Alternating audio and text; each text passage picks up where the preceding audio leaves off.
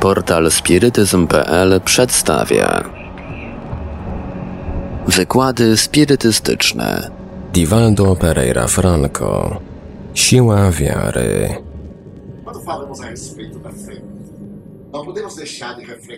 Kiedy mówimy o wierze, nie możemy zapomnieć o naturalnym zaufaniu, które istnieje w każdej istocie ludzkiej. Alan Kardec w książce Ewangelia według spirytyzmu w pełnych piękna stronach opisuje naukę wiary, korzystając z niektórych przypowieści Jezusa. W najsłynniejszym kodyfikatorze spirytyzmu, analizując wiarę, odnosi się głównie do naturalnej wiary. Wiara może być ludzka lub boska.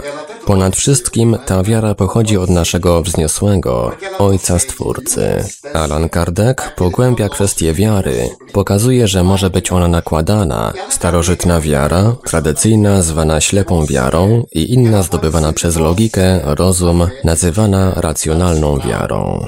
I nie bez powodu Alan Kardec wybrał w paradygmacie spirytyzmu. Prawdziwą wiarą jest tylko to, co można spotkać twarzą w twarz w dowolnym momencie ludzkości.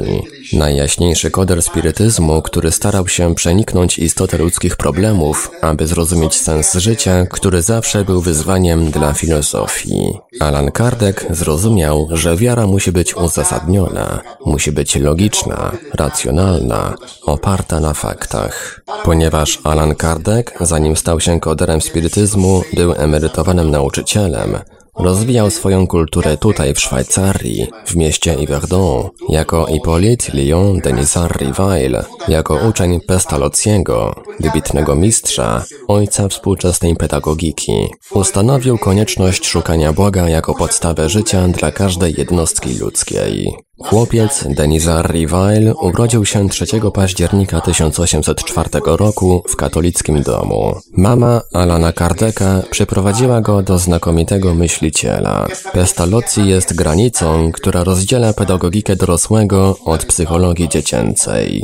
Bogate rodziny ze Stanów Zjednoczonych i Europy posyłały swoje dzieci do szkoły w Yverdon, gdzie wybitny mistrz, który kochał dzieci, oferował im głęboką wiedzę o prawdzie, przede wszystkim o istnieniu Boga, o Ewangelii Jezusa Chrystusa. Później jednak, kiedy Alan Kardec otrzymał tytuł profesora, przybył do Paryża, by pokazać metody edukacji Pestalozziego. To było naturalne, że kultura francuska dziewiętnastego wieku opierała wszystko na sceptycyzmie. I w tym czasie słynny filozof przedstawił swoją doktrynę zwaną pozytywizmem. Pozytywizm Augusta Comte był reakcją na tradycję religii, a także reakcją na materializm. W tysiąc osiemset czterdziestym drugim roku Auguste Comte stworzył słowo, które stanie się podstawą ludzkiej solidarności. Ten niezwykły myśliciel był wielkim mistykiem i choć nie wierzył w Boga, założył, że miłość jest źródłem życia. Jego filozofia była tak ważna dla świata, że flaga Brazylii ma pozytywistyczną frazę „Ład i postęp”. Jest to fraza Augusto Comte. Jak sama nazwa mówi, pozytywizm jest doktryną do ustalenia faktów przez doświadczenie. Możemy tylko wierzyć w to, co widzimy, czego dotykamy, co doświadczamy. Profesor Rivail przyjął tę wiarę racjonalną wiarą. Jak mógł wierzyć w nieśmiertelność duszy, jeśli dusza była tak abstrakcyjna? Jeśli koncepcja duszy była teologiczna i nie miała żadnych podstaw natury materialnej, nie miał on powodu, by uwierzyć w nią, więc przyjął to pozytywistyczne zachowanie. I dzięki temu zachowaniu pozytywistycznemu narodził się później Alan Kardec. Po zapoznaniu się ze zjawiskami duchowymi, łączność z duchami poprzez słynny wirujący stolik, były to po prostu niegrzeczne instrumenty, gdzie duchy były w stanie zaoferować nam tą doktrynę, która w istocie była logiczna, głęboko racjonalna i oparta na doświadczeniu naukowych faktów. Jak wszyscy wiemy, spirytyzm jest nauką. Nauką badającą charakter, pochodzenie, przeznaczenie duchów i powiązań, jakie istnieją między ciałem a światem duchowym. Ale spirytyzm to nie tylko nauka obserwacji. Posiada ona również wnioski filozoficzne. Od czasu swojego powstania opiera się na wierze w Boga, wierze w nieśmiertelność duszy. Możliwość duchów komunikacji z nami, reinkarnacja, istnienie innych światów zamieszkałych. i najważniejsze, opiera się na etyczno-moralno-religijnych tezach zawartych w Ewangelii. Jest zatem doktryną potrójną. Jest to nauka, która bada, filozofia, która wyjaśnia i religia, która pociesza. W ramach tego postulatu spirytualizm potwierdza obietnicę Jezusa, który pożegnał się z ludźmi i powiedział, że zbliża się czas Jego świadectwa. Rozgoryczeni uczniowie powiedzieli do Jezusa: nie zostawiaj nas sierotami. Jezus współczuł im, tym, którzy czuli się opuszczeni, i obiecał im wysłać ambasadora nieba. Jeśli mnie miłujecie, będziecie zachowywać moje przekazania. Ja zaś będę prosił Ojca, a innego Parakleta da wam, aby z wami był. Ducha prawdy, którego świat przyjąć nie może, ponieważ go nie widzi ani nie zna. Ale wy go znacie, ponieważ u was przebywa i w was będzie rzecznik natomiast, Duch Święty, którego Ojciec pośle w moim imieniu. On was o wszystkim pouczy i przypominać wam będzie wszystko, co ja wam powiedziałem. Alan Kardec kontynuuje. Kiedy duchy wracają na ziemię, jak gwiazdy spadające z nieba na światło nocne ziemi, i tak otworzyły się horyzonty świata, zabić śmierć. Był to wielki duch filozofii. Filozofia jest bardzo stara i opiera się na atomizmie greckim, który mówi, że życie jest wynikiem trzech czynników, zwłaszcza życie człowieka: atom, próżnia i ruch.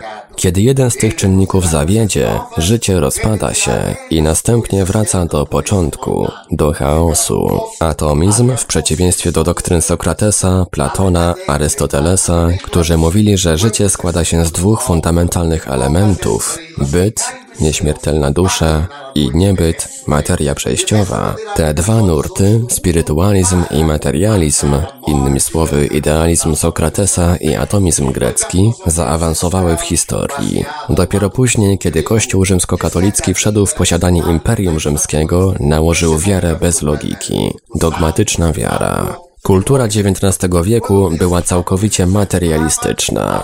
Były tam bardzo ciekawe wydarzenia. Tego samego dnia, kiedy te zdarzenia miały miejsce w Hinesville, w nocy trzydziestego pierwszego marca tysiąc osiemset czterdziestego ósmego roku w U S A, kiedy siostry Fox pozostawały w kontakcie ze światem duchowym, w Londynie tego samego dnia Karl Marx miał prezentację swojej doktryny dialektycznej, jego manifestu komunistycznego. Marx powiedział: religia to opium dla mas, bo religia była rodzajem opium, które mówiło ludziom, żeby wstrzymywali ból.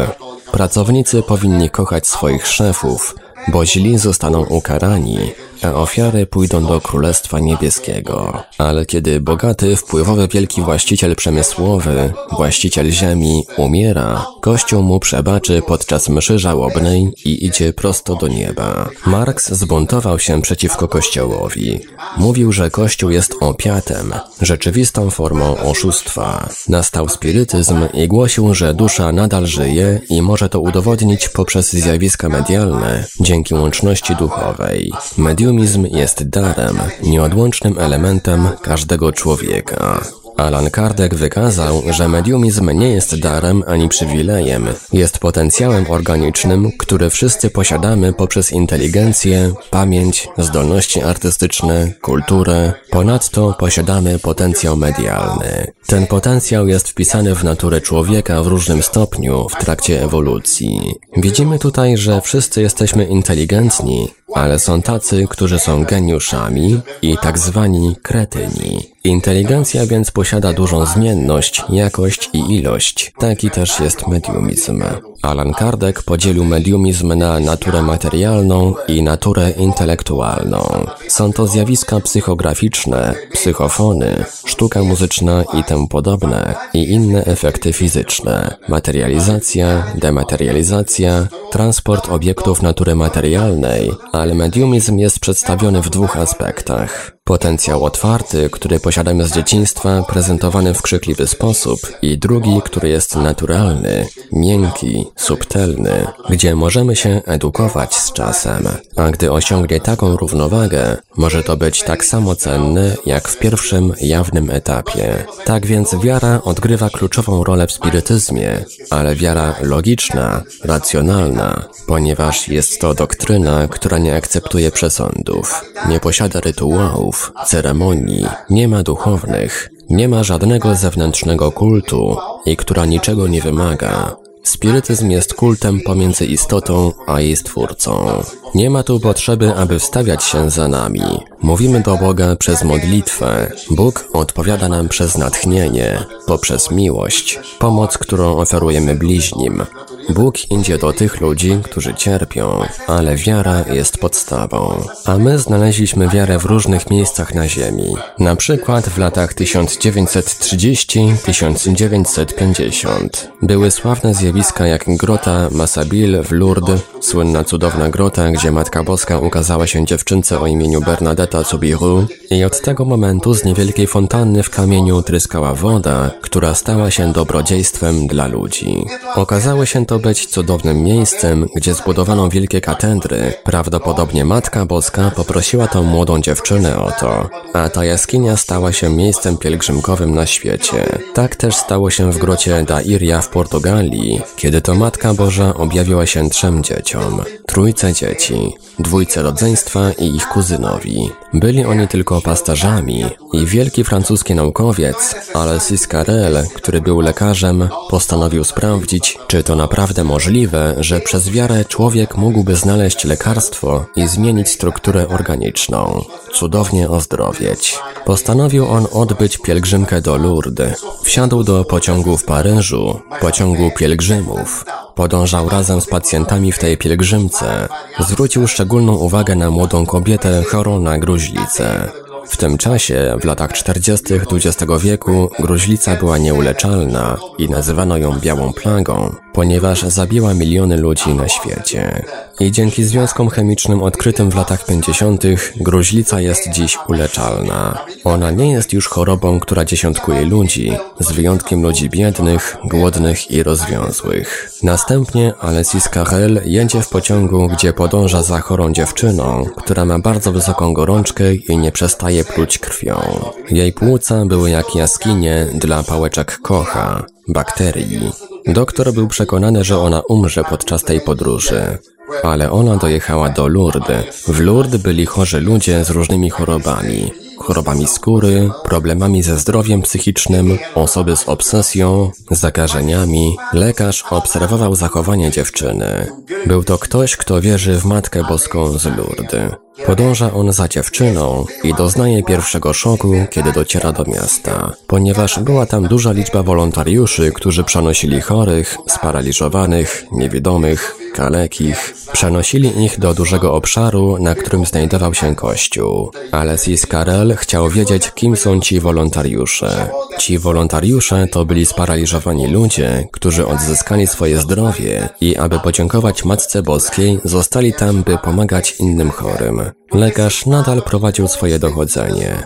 Noc w pociągu była straszna. Ból, krzyk, wielkie cierpienia. I kiedy się tam dostał, w miejsce pełne ludzi, wciąż podążał za dziewczyną chorą na gruźlicę, aby zobaczyć, co może się stać. Czy byłoby to oszustwo? Nasłuchiwał, badał dziewczynę, znał bardzo dobrze tą chorobę jako lekarz i kiedy kapłan odprawiał mszę, dziewczyna leżała i patrzyła na ołtarz. I kiedy ksiądz podnosił Eucharystię i dawał błogosławieństwo, lekarz spojrzał na dziewczynę, która drżała. Twarz dziewczyny była blada i oblewała się zimnym potem. Zaczynała się zmieniać i zdał sobie sprawę z tych zmian. Na jej twarzy pojawił się czerwony kolor, kaszel ustawał, krople krwi, które miała w kąciku ust, również zniknęły. Dziewczyna zamknęła oczy i zasnęła. Kiedy msza dobiegła końca, on sprawdził jej puls. Był normalny, a temperatura ciała wynosiła trzydzieści sześć i pół stopnia Celsjusza. Była zwyczajnie normalna. Następnie osłuchiwał płuca, które były w doskonałej formie. On, lekarz, właśnie doświadczył cudu, bo to było sprzeczne z kanonami medycyny. Ale czy cuda istnieją? Zgodnie z wizją doktryny spirytualistycznej, cuda nie istnieją. Przecież cud jest naruszeniem praw Boga. Alexis Carrel nie rozumiał dokładnie, co się stało, patrząc przez pryzmat naukowego punktu widzenia. Opowiada o tej dziewczynie i innych wyleczonych. Pozostaje tam w tym miejscu, przyglądając się pielgrzymom, którzy przychodzą i odchodzą, by się wyleczyć. I widzi, że wiara ma coś wspólnego z uleczeniem ciała, jak głosi Ewangelia. Później, znacznie później, nasza kultura zaprezentuje nam myśl Alberta Einsteina. Gdy pewnego dnia ktoś zapytał go, myślisz, że cud jest możliwy? A on odpowiedział, są dwa rodzaje ludzi w społeczeństwie. Ci, którzy wierzą w cuda i ci, którzy w nie nie wierzą. Wierzą. Ja należę do tych, którzy wierzą w cuda. Ale ktoś zapytał, ale jak to? Cud jest naruszeniem praw kosmicznych. Einstein odpowiedział, tak naprawdę tak nie jest. Cud jest wydarzeniem, którego nie jesteśmy w stanie wyjaśnić. Na przykład, jeśli przenieślibyśmy telefon komórkowy do lat czterdziestych, byłby to cud. Ta mała rzecz komunikuje nas ze światem, robi zdjęcia. Podobnie komputer albo iPod czy inne urządzenia byłyby cudem, bo ludzie w tamtych czasach, nie tak jak dzisiaj, nie rozumieli, na czym polegają fale Herca. Od momentu zidentyfikowania fal Herca stworzono radio, telefon, telewizję. Komunikacja całkowicie zmieniła życie. Dzięki technologii i high-tech możemy nosić w kieszeni ten cud, który pozwala nam komunikować się ze światem. Na jednej z moich podróży byłem w Paryżu około ośmiu lat temu i zobaczyłem Japonkę z telefonem. Rozmawiała i śmiała się, więc podszedłem do niej. Ponieważ nie jestem ciekawy, mężczyźni nie są ciekawscy, kobiety tak. Mężczyzna nie przejmuje się, ponieważ wie, że kobieta mu powie.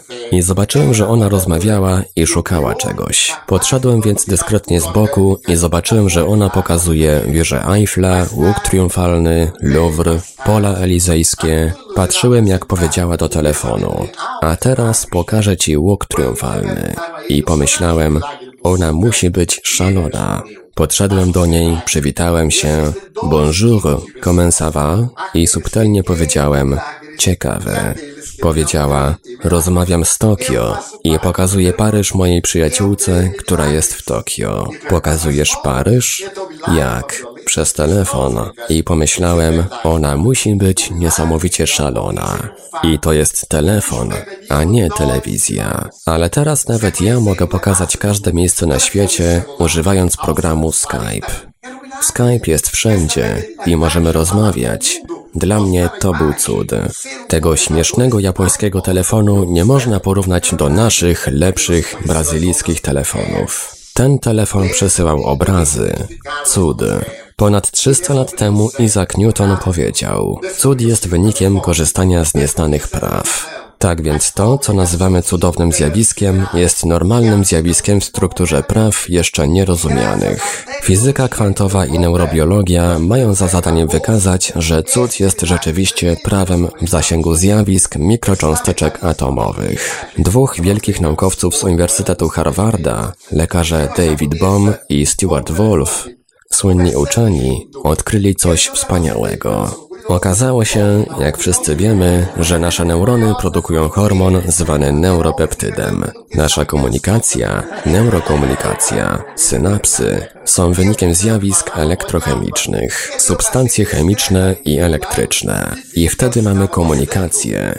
I mózg zmienia się w to magiczne pudełko, fantastyczne, by utrzymać życie. W latach siedemdziesiątych nauka odkryła, że my, ludzie, mamy sześćdziesiąt cztery rodzaje tych neurokomunikatorów. Ja wymienię tylko kilka. Serotonina, noradrenalina, dopamina. Kiedy człowiek jest w depresji, brak mu serotoniny, noradrenaliny, które są produkowane w tyłomózgowiu. Ta część odpowiedzialna jest za radość. Pamiętamy, że dwadzieścia lat temu zwykliśmy mówić kocham cię z całego serca. To jest głupie, bo nikt nie kocha z serca. Serce nie kocha. To pompa, która wprawia w ruch krew. I przyjaciele mówią mi, ale Divaldo, gdy kocham, czuję coś i odpowiadam. Ja też czuję, gdy cierpię, gdy jestem zazdrosny, bo to coś to emocje. Kochamy poprzez serotoninę i noradrenalinę. Jeśli ktoś z was kocha, może powiedzieć kochanie, kocham cię z całej serotoniny i noradrenaliny. I ta osoba będzie zaskoczona, nie wiedząc co to jest. Ale gdy te związki przestaną dobrze funkcjonować, wpadamy w depresję. Słowo depresja pochodzi od łacińskiego depressus i oznacza poniżony. Jesteś na dnie. Tych dwóch naukowców, David Bohm i Stuart Wolf, stwierdzili, że kiedy kochamy, należy pamiętać, że niezwykłe rzeczy, kiedy kochamy, gdy wybaczamy, kiedy się przyjaźnimy, kiedy przepraszamy, mózg wytwarza, oprócz tych sześćdziesięciu czterech substancji, foton drgań. Foton ten jest mikrocząsteczką, cząsteczką energiczną. Ta cząsteczka jest wchłaniana przez ośrodkowy układ nerwowy, który przenosi ją do układu hormonalnego, a stamtąd do układu odpornościowego. I tak otrzymujemy zdrowie.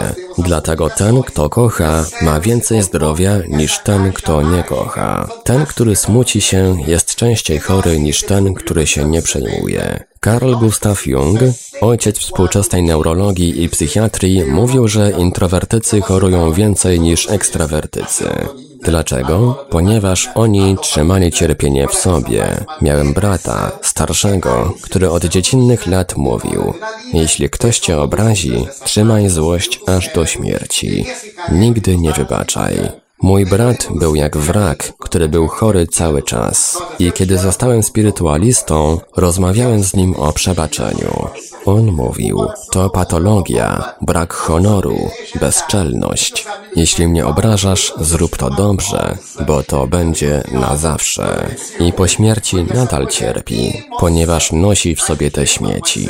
Ten, kto trzyma w sobie te urazy, staje się toksyczny, nie ekstrawertyczny. Ludzie, którym nie zależy, mówią: a, to nie mój problem, on jest psychopatą, nic na to nie poradzę. Bo jeśli ktoś mnie nie lubi, to jest problem tej osoby. Za każdym razem jak będą mnie widzieć, będą czuć się źle. Ich problem. Ja będę czuł się dobrze. Zawsze używam tego przykładu. To bardzo proste. Zawsze przyjmuję prezent, jeśli tego chcę. Jeśli ktoś daje mi dobry prezent, akceptuję. Jeśli daje mi zły prezent, odrzucam. Ale Divaldo, ktoś mówił źle o tobie. Dziękuję bardzo, ale nie chcę jego prezentu. Niech zostawi go dla siebie. Więc nie męcz mnie w żaden sposób. Mam osiemdziesiąt trzy lata i nie mam żadnych chorób. Kiedy byłem młodszy, miałem więcej chorób niż dziś. Miałem zatrzymanie akcji serca, miałem pozorną śmierć, miałem różnego rodzaju choroby, miałem raka prostaty i oto jestem młody i piękny. Tych dwóch naukowców powiedziało: ci, którzy nienawidzą, ci, którzy trzymają ból, ci, którzy mają żale, pokazuje moc przebaczenia, ale nie trzymam ich. Oni wytwarzają nie neofotony, a elektrony. Elektron likwiduje cząstki, wchłania się do ośrodkowego układu nerwowego, który przenosi się do gruczołów wydzielenia wewnętrznego, następnie do układu odpornościowego i człowiek staje się bezbronny na pastwę chorób. Te problemy są tak poważne, że powstała nowa nauka. Nazwa tej nauki jest bardzo skomplikowana. Ta nazwa to psychoneurohormonoimmunologia. To, co nasz umysł produkuje do ośrodkowego układu nerwowego, stamtąd przenosi się do gruczołów, które przenikają do układu immunologicznego, a to przyczynia się do produkcji zdrowia lub choroby. Możemy więc leczyć się poprzez siłę naszego umysłu. Wiara pozwoli nam produkować w naszym polu mentalnym te substancje.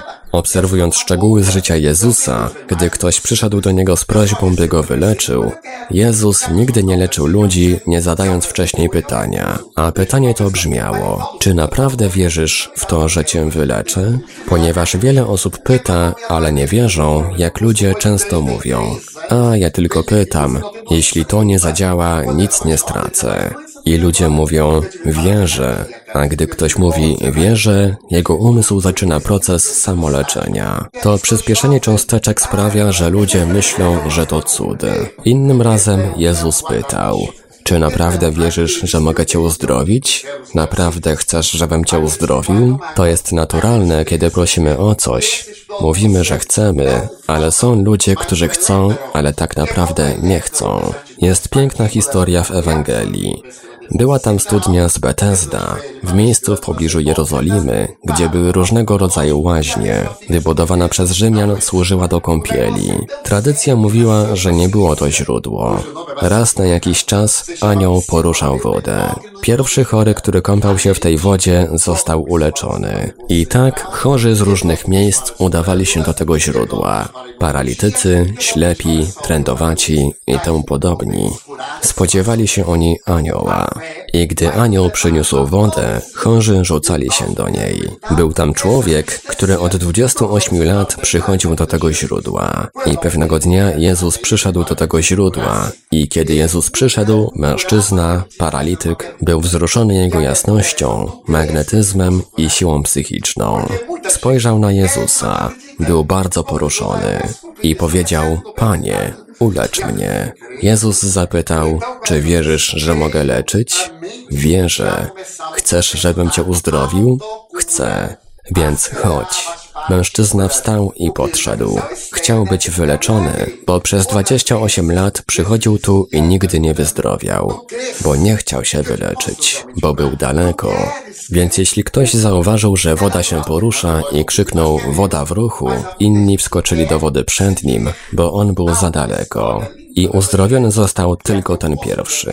Joanna de Angelis mówi, że jeśli naprawdę chce być wyleczony, musi usiąść przy fontannie, patrzeć na wodę. Ale nie, był za daleko. Kiedy byłem urzędnikiem, miałem przyjaciela, kolegę, który był typem osoby szczęśliwej w swoim nieszczęściu. Ponieważ są ludzie, którzy lubią być nieszczęśliwi, aby kreować współczucie. Ktoś mówi: biedactwo, i człowiek jest szczęśliwy. Byłem chory, schudłem dużo, a moi przyjaciele powiedzieli: biedactwo. Więc zapytałem: dlaczego biedactwo? W Bachia zwykle mówią: nie mam rany w plecach, bo kto ma ranę w plecach, nie może leżeć. Jest biedactwem. A, ale AIDS to nie jest AIDS. To problemy z sercem. Ludzie są straszni. Jesteś za chudy, ale nie AIDS. To problemy z sercem. To jest ciekawe. W tym czasie zauważyłem, że moi koledzy, zwłaszcza moja przyjaciółka, która była dla mnie wyjątkową osobą, przyszła z włosami ulizanymi z przedziałkiem na pół. Ona ma szczęście. Pracowałem przy drzwiach i powiedziała: Divaldo, jak wyglądam? Czy to ja musiałem wiedzieć, jak wygląda? Optymistycznie powiedziałem: wyglądasz świetnie, ale jeżeli użyjesz szminki, pomalujesz się, zrobisz coś z włosami. Odpowiedziała: nie. Potem idź do kina. Nie. Wyszła szczęśliwa. I następnego dnia to samo. Divaldo, jak wyglądam? I odpowiedziałem to samo. Ale pewnego dnia nie czułem się dobrze, a ona zapytała. Odpowiedziałem: kiepsko. Ona chciała mieć chłopaka. Kto się chce umawiać z kimś, kogo twarz wygląda jak śmierć? Nikt nie chce takiego czegoś. Ona powiedziała: o, jesteś gorszy niż ja. I wyszła, jakby ozdrowiona. Nigdy nie zapytała mnie już ani razu. I kiedy przyszła następnym razem, podniosłem głowę i powiedziała: czuję się dobrze. Poprawiła fryzurę, znalazła chłopaka, wyszła za mąż, a ja byłem tak optymistyczny. I nie ożeniłem się aż do tej pory. Jakie życie jest ciekawe. Ale to to samo zjawisko z fizyki kwantowej, które stało się w Lourdes. Osoba, która nie chciała, wyzdrowiała. Spójrzmy na stare powiedzenie: chcieć to móc. I kto chce, robi. Ale jeśli chce mniej lub więcej, nie zrobi tego. Niezbędne jest opracowanie racjonalnej wiary. Powtórzę. Cud jest zjawiskiem, którego nie znamy, ale wiemy, że istnieje. Prawa natury. Alan Kardec studiuje piękno tej przypowieści. Mówi, że wiara jest matką miłości i nadziei. Dlatego ten, kto nie ma wiary, nie ma nadziei, nie ma miłości. Ach, Kowalska jest bardzo dobrą osobą, ale nie wierzy w nic. Więc to dobro nazywa się filantropią, hojnością. Kiedy czynimy dobro, to jest jak specjalny dotyk. ponieważ złe uczynki mogą być również filantropią. Znam złych ludzi, którzy są szczątrzy, są hojni wobec swoich przyjaciół, ale nie mają wiary.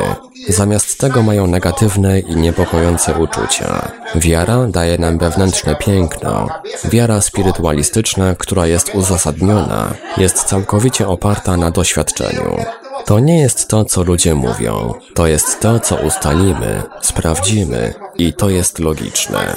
Alan Kardec mówi, że jeśli coś jest nielogiczne, lepiej to zostawić i kontynuować w naszych ramach. Więc moc wiary objawia się w naszych tysiącu postawach, bo jesteśmy tu wszyscy, Brazylijczycy, Hiszpanie, ponieważ wierzymy, że jeśli żyliśmy w Austrii, powinniśmy mieć lepsze życie. Nasza wiara jest tak cenna, że zostawiliśmy nasze korzenie i przyszliśmy tutaj i próbujemy. Hiszpanie opuścili miasto, ponieważ wierzyli w propozycję ducha, który powiedział: pójdziemy, bo chcemy mieć profity. Będziemy się często przemieszczać z miasta do miasta, ponieważ nasza podróż to co dzień nowe miasto. Śpimy godzinę rano, wstajemy o piątej rano, wsiedliśmy do samolotu, pociągu. Dla nas to jest wielki atut, bo budujemy nowy świat. Więc wierzymy w ten nowy świat. Spirytyzm otwiera ogromne horyzonty wiary. Miałem w tysiąc dziewięćset pięćdziesiątym czwartym roku raka gardła. Lekarze chcieli mnie operować. Byłem w São Paulo, miałem wykład i kiedy straciłem głos, nie mogłem mówić. Odczuwałem silny ból. Zrobiłem testy, z których wynikło, że mam guza. Lekarz powiedział: musimy zrobić biopsję i inne testy. W każdym razie straci pan głos. Ten guz miał wpływ na struny głosowe. Później z wielkim trudem powiedziałem, że mieszkam w mieście Salwador. Musiałem wrócić do mojego miasta, bo byłem urzędnikiem państwowym, żeby udać się na zabieg, za który może zapłacić moja instytucja, w której pracowałem. Moim bardzo dobrym przyjacielem był w tym czasie Chico Xavier. Zostaliśmy przyjaciółmi w tysiąc dziewięćset czterdziestym ósmym roku. Postanowiłem więc opuścić São Paulo, przejeżdżając przez Belo Horizonte, aż dojechałem do Pedro Leopoldo, gdzie mieszkał Chico, czterdzieści pięć kilometrów od Belo Horizonte. Wysłałem telegram do Chico i pojechałem do Belo Horizonte, a stamtąd przyjaciele zabrali mnie do Pedro Leopoldo, gdzie w piątek wieczorem poszliśmy na psychograficzną sesję Chico. Jak wszystko w spirytyzmie, spotkanie było bardzo skromne. Nie ma tu nic do zaimponowania. On siedział na krześle przy stole, a z nim jedna osoba, która zabierała zapisane kartki. Przy stole siedziały osoby, które omawiały Ewangelię według spirytyzmu, Księgę Duchów i dwa inne teksty. Publiczność siedziała i zaczęła spotkanie o godzinie dwudziestej wieczorem i trwało ono aż do świtu. Ta psychografia odbyła się bez przerwy. W tym czasie Chico odpowiadał ludziom poprzez ducha doktora Bezera de Menezes. Dawał im porady homeopatyczne. Chico odebrał około pięćset do sześciuset recept w ciągu nocy. I na koniec przychodziły listy od duchów. A ja, jak zwykle, byłem przyzwyczajony. I Chico powiedział: Divaldo, chcę, żebyś zinterpretował Ewangelię. Odpowiedziałem: nie mogę, bo moje gardło płonie. I odpowiedział: ale spróbuj. I nie mogłem mu odmówić.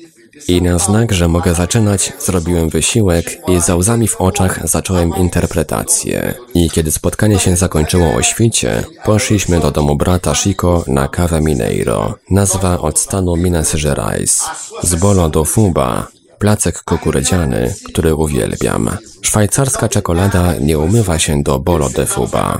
Więc szliśmy ulicą i Chico powiedział: ale mój synu, nie możesz mówić? Odpowiedziałem: nie. Towarzyszyło nam czterech przyjaciół z Belo Horizonte, wszyscy mężczyźni. Kiedy dotarliśmy do domu brata Chico, André, Chico powiedział: Divaldo, weźmiemy passé? Passé to przesuwanie rękoma wzdłuż ciała. Uwalnianie fluidów poprzez dobre duchy. Chciałem, ale nie pytałem go. Poszliśmy. Weszliśmy do pokoju. Pokoju z jednym oknem. Ten szczegół jest ważny. I z jednymi drzwiami wejściowymi. Rozstawił krzesła. Był tam również kredens. Poprosił, żebym usiadł na krześle przy drzwiach, więc nikt nie mógł wejść, bo blokowałem wejście. Okno było zamknięte na zasuwkę. Taki kawałek drewna. Potem oparł się o kredens, oparł głowę i powiedział: wyłączy światło i wyłączył i powiedział: teraz modlitwa.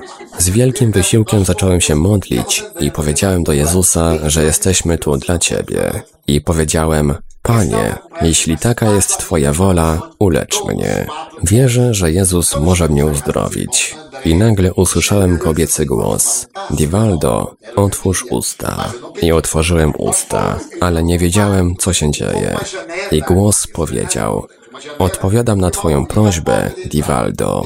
Pomyślałem: ciekawe, to musi być wcielenie. Trzymałem oczy zamknięte. Ona powiedziała: mam zamiar wypalić chorobę. I pomyślałem: mój Boże, kim ona jest? Duch przechwycił moje myśli i postać powiedziała: Ich bin Schneila, jestem Schneila, Divaldo. Opuściłam moje ciało w Hamburgu w tysiąc dziewięćset czterdziestym drugim roku w czasie wojny. Byłam pielęgniarką i opuściłam moje ciało na polu bitwy. A teraz otwórz oczy. I otworzyłem oczy. Przede mną stała młoda, szesnastoletnia kobieta, ubrana na czerwono, tak jak w czasach drugiej wojny światowej. Blondynka o nienagannej fryzurze, twarz owalna, typowa dla ludności Niemiec i Austrii. Śmiała się i powiedziałem: mój Boże, to halucynacje. Ponieważ było tam pięciu mężczyzn i jeden duch młodej dziewczyny, było tak jasno, że widziałem dokładnie cegły na podłodze. Pomyślałem: mój Boże, wyglądała jak lampa i trzymała coś, co wyglądało jak pióro z końcówką. W tym czasie nie było piór kulkowych. I ta mała kropka emitowała niski poziom hałasu i zielone światło. I powiedziała: mam zamiar wypalić tą zieloną substancją gardło i będzie bolało. Mężczyzna nie może znieść bólu. Ból jest dla kobiet. Mam znajomego, który mówi: jeśli mężczyźni mogliby rodzić, ludzkość by wyginęła, bo tylko pierworodny syn by się narodził. Drugi w ogóle. Wtedy, gdy mówiła, że będzie bolało, żałowałem. Ona wprowadziła urządzenie do ust i dwukrotnie przycisnęła coś i krzyknąłem tak, że sąsiedzi słyszeli. Wyciągnęła obiekt z moich ust i powiedziała: będę wypalać raz jeszcze. Powiedziałem: nie, wolę raka. I zrobiła to ponownie. Wyjęła i znowu krzyknąłem. I powiedziała: a teraz? Odpowiedziałem: teraz jest dobrze. I znowu miałem mój głos. I w tym momencie powiedziałem: Sheila, to jest niemożliwe. Kiedy to się skończy? To wyglądało na uzasadnioną wiarę. Kiedy to się skończy, uwierzę, że to był sen, ponieważ się zdematerializujesz. Chcę, żebyś mi coś dała, żebym wiedział, że to naprawdę się wydarzyło. Poza zjawiskami. Byłem kolekcjonerem fiołków z Alp. Te małe fiołki zwano także African. I nagle ona poruszyła dłonią i fiołki zaczęły spadać i otworzyłem chusteczkę, żeby je zebrać. I przypomniałem sobie o przyjaciółce ze Szwajcarii, która mieszkała w Rio de Janeiro, która opowiadała mi dużo o szarotkach alpejskich. Zwykle mawiała, że szarotki są bardzo piękne. Gdy była w Szwajcarii na Mont Blanc, miała okazję zbierać szarotki. Zapytałem Sheilę: czy byłaś w Niemczech? Tak, urodziłam się w Niemczech. Czy kiedykolwiek byłaś w Alpach szwajcarskich, austriackich i włoskich? Bardzo często, Divaldo. Nawet jeździłam tam na nartach. Znasz szarotki? I rzuciła mi kilka na kolana. Te szarotki były białe, z odcieniami szarości. Wyglądały jak nasze brazylijskie kwiaty sempreviva. Po polsku kocanka ogrodowa. Potem spojrzałem na nie. Ona podniosła lekko swój strój pielęgniarki i powiedziała: urwij kwiatek. I zerwałem. I przed moimi oczami kawałek, który zerwałem, naprawił się. Ona uśmiechnęła się i poszła do innej osoby, a ja trzymałem w ręce kwiatki i chusteczkę. Kupiłem małą skrzynkę z mosiądzu do przechowywania tych rzeczy. Mam ją do dziś. Co jest ciekawego w tej tkaninie, wysłałem ją do kilku znajomych fabryk zajmujących się tymi rzeczami. Chciałem zobaczyć, czy ta tkanina została wykonana na ziemi. Nie była. Nie mieli takich maszyn, by produkować tak delikatne tkaniny. Była tak lekka i cienka. Mam ją aż do dziś, zabarwiona pyłkiem od kwiatów. Sheila odeszła, a ja zostałem uzdrowiony aż do dziś. Minęło pięćdziesiąt lat. Nigdy nie miałem chrypki, nigdy nie odwołałem wykładu z powodu problemów z gardłem. A w dni, w które mam wykład, na przykład w Salwador, wykładam od dziewiątej rano do osiemnastej z przerwą. A później jeszcze konferencja i nie czuję zmęczenia w głosie. Ale wiara jest całkowicie uzasadniona. Ona dokonała cudu? Nie. Kiedy wypaliła komórki rakowe, zniszczyła je. Ciało zaczęło produkować tylko zdrowe komórki. Ponieważ rak jest wynikiem utraty komórek pamięci, nasze komórki mają pamięć. Co to jest ta pamięć? Zawsze powtarzam to samo. One zawsze powtarzają tą samą komórkę. Komórki zębów, komórki wątroby, która jest bardzo wrażliwa, komórki trzustki, neurony, których nie wymienię. Komórki mają pamięć do trzydziestu dni. Rozdzielają się na dwie. Stara komórka umiera i rodzą się inne. Zawsze. Jest to miarą naszej witalności. Ale nagle prawo karmy przez nasze emocje może przyspieszyć to mnożenie się komórek. I zamiast co trzydzieści dni staje się to codziennie. Powstaje więc guz. Jego komórki dominują nad innymi, które nie mogą rozmnażać się tak szybko. I powstaje guz nowotworowy, z różnymi objawami i z patologiami, które komplikują życie. Więc była to moc wiary. Uzdrowienie Divaldo.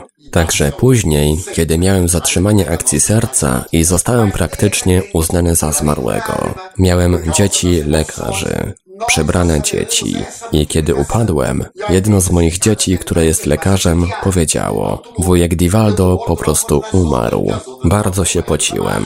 I wkrótce potem badał mnie i powiedział: wujku Nilsson, wujek Divaldo umarł. Było tam wtedy kilku lekarzy, którzy spotkali się, przyszli do mnie i zaczęli płakać. Czułem się, jakbym wyszedł z ciała. Zobaczyłem moje ciało. I przypomniałem sobie, że Joanna de Angelis powiedziała mi: jeśli widzisz swoje ciało, będąc poza nim, i wołasz kogoś i nikt ci nie odpowiada, oznacza to, że opuściłeś swoje ciało definitywnie. Nie idź nigdzie i czekaj, aż przyjdę. Potem podszedł Nilsson, a ja powiedziałem: Nilsson, Nilsson. A on nie odpowiedział. Zawołałem mojego syna Ediltona, ale on nie odpowiedział. Więc powiedziałem wtedy: odszedłem, więc zostanę tu i będę czekać, aż przyjdzie Joanna de Angelis. Ale to było coś logicznego. Widziałem tak wielu ludzi płaczących i pomyślałem, czy oni płaczą z radości? Bo są ludzie, którzy płaczą z radości, gdy ktoś umiera. Ale wątpiłem, ponieważ oni za bardzo płakali. Płaczą ze szczęścia, ponieważ uwolnili się ode mnie. Poszedłem do recepcji, zostałem poddany wielu badaniom, przeprowadzono wiele testów, ale miałem naruszoną dużą powierzchnię serca. I lekarz dał mi maksymalnie sześć tygodni życia. Leżałem. Nie mogłem mówić. Nie mogłem chodzić. Nie mogłem normalnie jeść. Moje menu żywieniowe całkowicie zostało zmienione. I doktor powiedział: jeśli chcesz mieć trochę więcej czasu, życia, zostań i zobacz, co się stanie w dniu seansu mediumistycznego. Nasza wspólnota ma pięćdziesiąt dwa budynki. To bardzo duży obszar. osiemdziesiąt tysięcy metrów kwadratowych. Dom spirytualistyczny jest blisko administracji. Leżałem. Była prawie dwudziesta wieczorem, gdy Joanna de Angelis znalazła się w pobliżu mojego łóżka i powiedziała: co się dzieje? I pomyślałem: Jezu, jest moim duchowym przewodnikiem i nie wie, co mi jest? I powiedziałem: moja siostro, jestem w dziewięćdziesięciu pięciu procentach martwy. Uśmiechnęła się i powiedziała: i co z tego? Rozmawiasz ze mną, choć ja jestem w stu procentach martwa. Wstań, przestań być leniwy i chodź na seans mediumistyczny. Ponieważ spotkania te są bardzo ważne dla spirytualizmu, to duża odpowiedzialność. Duchy oczekują, że tam będziemy. I osoby niepoważne, które będą dziś, a jutro już nie, są naturalnie izolowane, by nie przeszkadzać. W Radiu Paranormalium zaprezentowaliśmy zapis wykładu Divaldo Pereira Franco „Siła wiary”. Polskie tłumaczenie udostępnił na swoim kanale na YouTube Erik Mika von Muller. Czytał Ivelios.